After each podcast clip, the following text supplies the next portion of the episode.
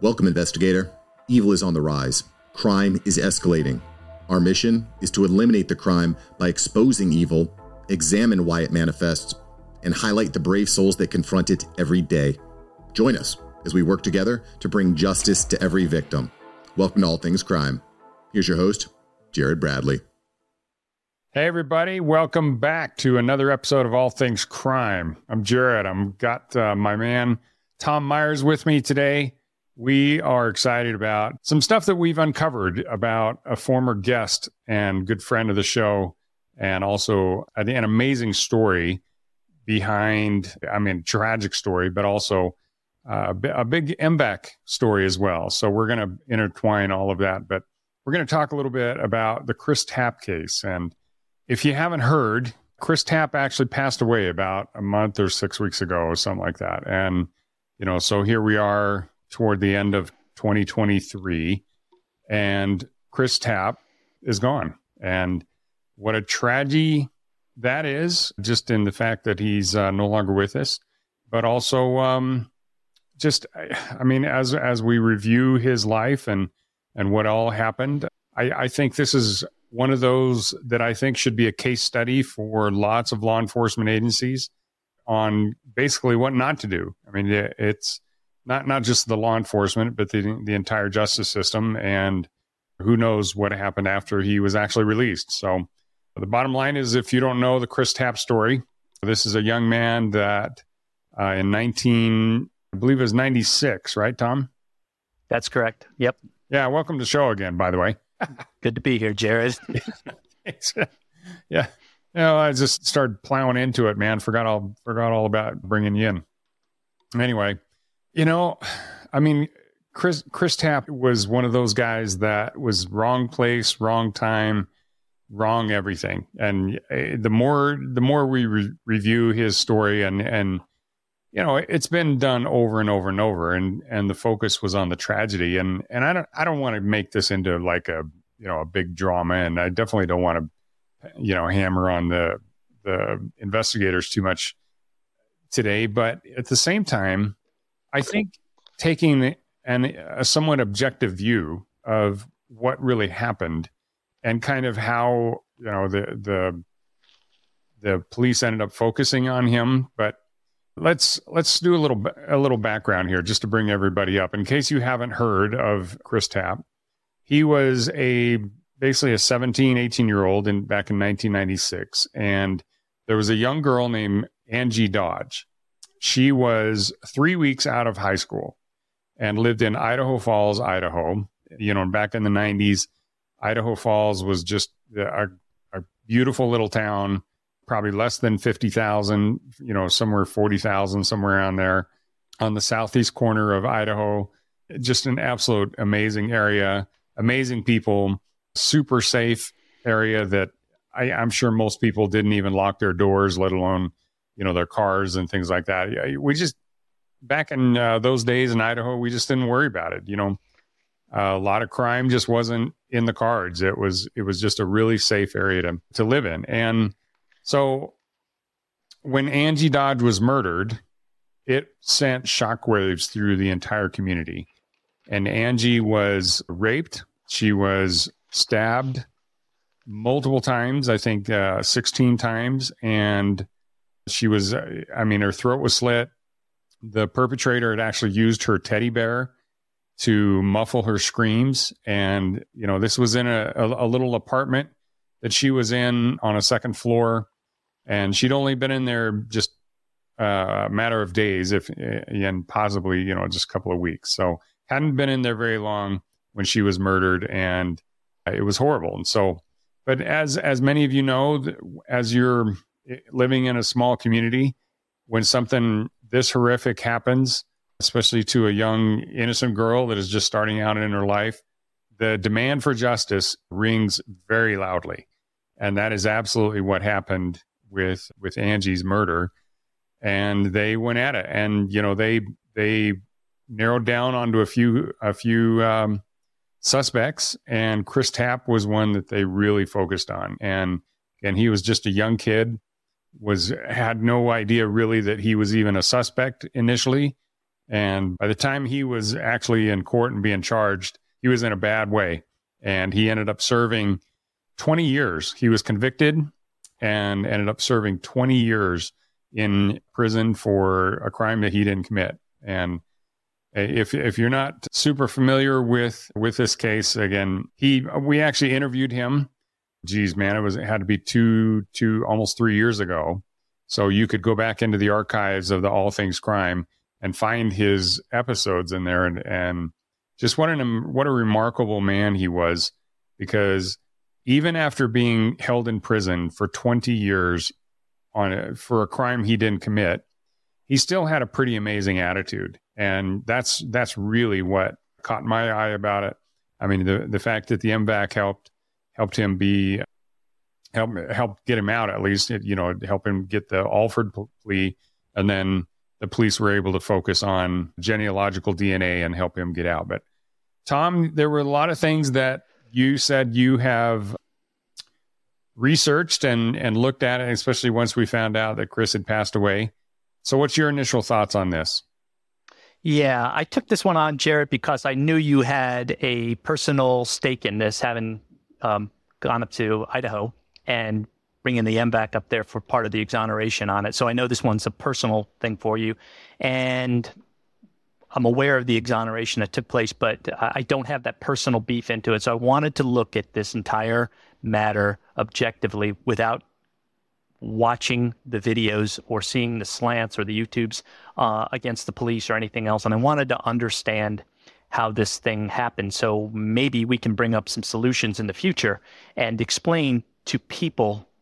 And it seems to be divided on political lines or belief lines. There's either a bad guy on one side, the police set him up, or there's a bad guy on the other side saying, well, he had to have done something on this. So how did that happen between those, that cross transferal? And maybe I can shed some clarity on what I found and just looking through this and maybe some insights or anything else. So with that, I'll bring us back to 1996 when Angie take, gets an apartment. She's 18 years of age, self-sufficient. Mom lives in the town still, like you said, about 50,000 up to maybe 150 or so now is what Idaho, Idaho Falls has police department, pretty contemporaneous in as much as training and things like that.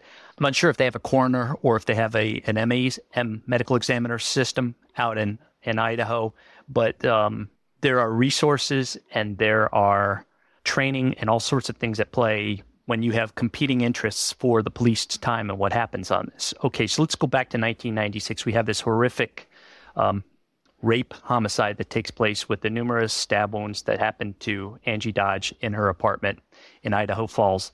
And this happens in the summer of 96. No one uh, is developed as a subject or a suspect until uh, January of 97 when one of Chris Tapp's friends, Benjamin Hobbs, is arrested down in Ely, Nevada, about 400 miles away for a similar, similar type crime. Now, I have read a few documents here, most notably the comprehensive report by Judges for Justice, but also uh, Idaho Innocence Project and uh, and a couple of treatises and and missives on this. And so um, I'm very familiar with it. I'm trying to blind myself to to to the bias that's in here and the darts that are being thrown at the police. And I'm trying to say, okay, how did we get to this point?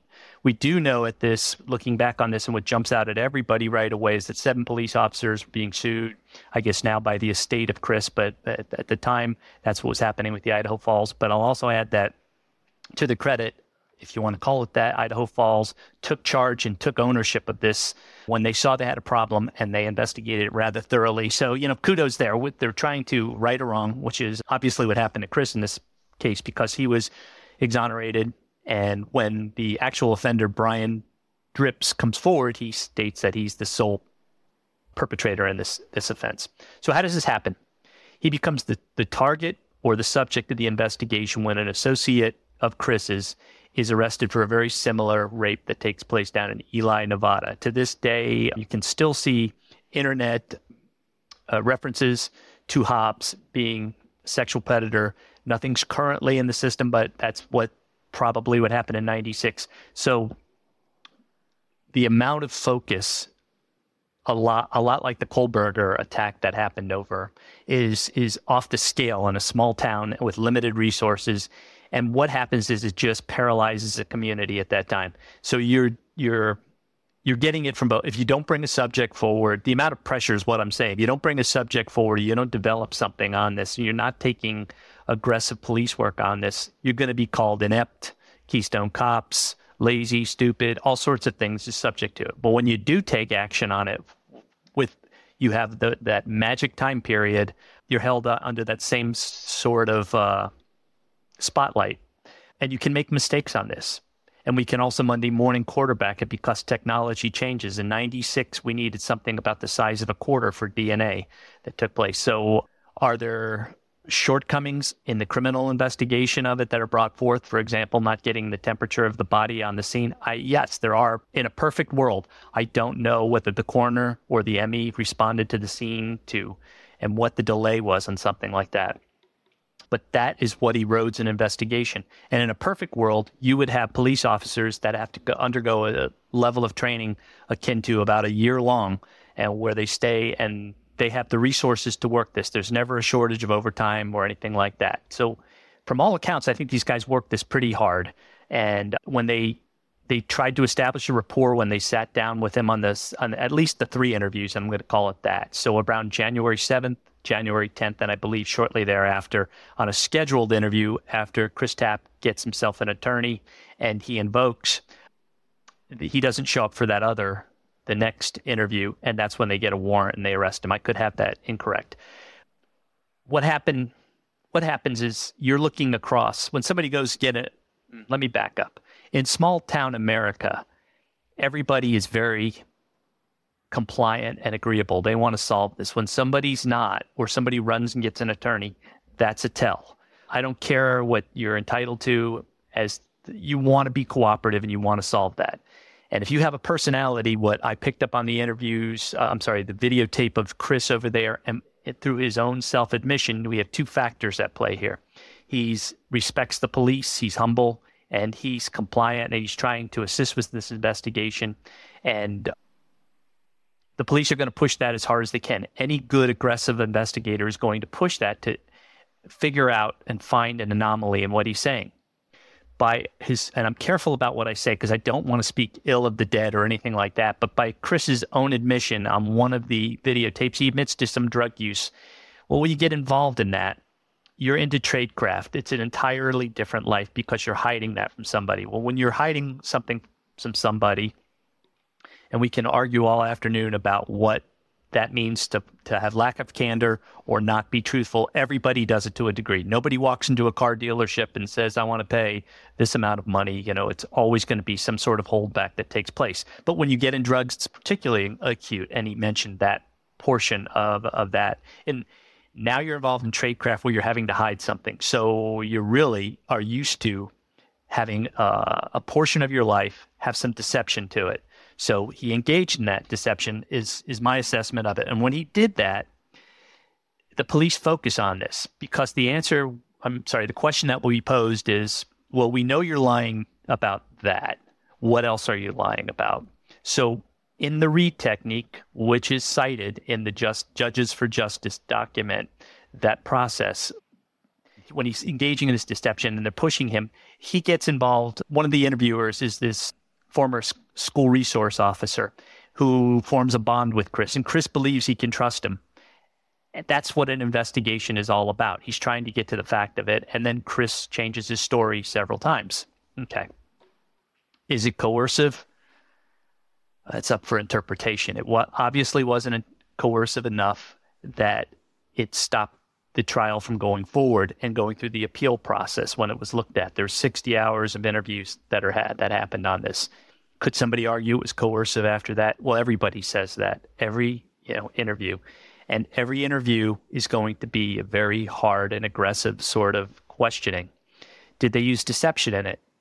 Yes, but that's been allowed. The Supreme Court has, has ruled on that, that deception is allowed. Now, certain states have, have afforded that. Can you fabricate evidence and present that? No, you can't. You can't do that. It's pushing it too far.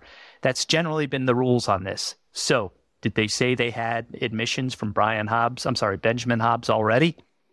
I, I believe that's what they said. That would in and did they say that you're going to get the electric chair or whatever the death penalty is in Idaho? They probably did that as well, as I read into the file over here. All of that creates a very intense atmosphere. And when you're used to telling stories or you're used to telling lies to get out of something, to maintain that persona, when you're into that, and I'm again, I'm being very careful about what I say about somebody's deceased. You're used to telling somebody something to get them off your back. And he got himself involved in that. And so he, at the end of the day, what happened is he made admissions. He made several admissions and he changed his story. And he changed his story enough where it irritated the, the prosecutors to the point where they rescinded the immunity agreement that he engaged in.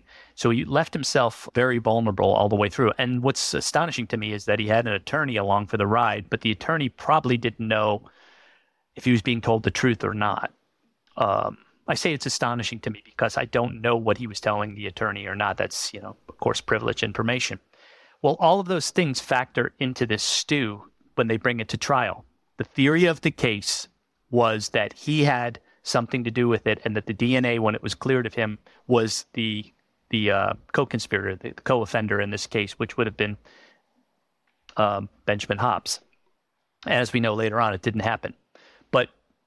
Let me take a break from that because I know at some point Carol Dodge, Angie's mom, is the uh, advocate for Chris Tapp. Do you know why she started to believe him? Did, did that ever come over to you, or did you just get a phone call one day? Thanks for joining us. Your attention today brings us one step closer to exposing and eliminating the evil that brings crime to our communities. Hit subscribe and share this episode. Together, we will bring justice to every victim.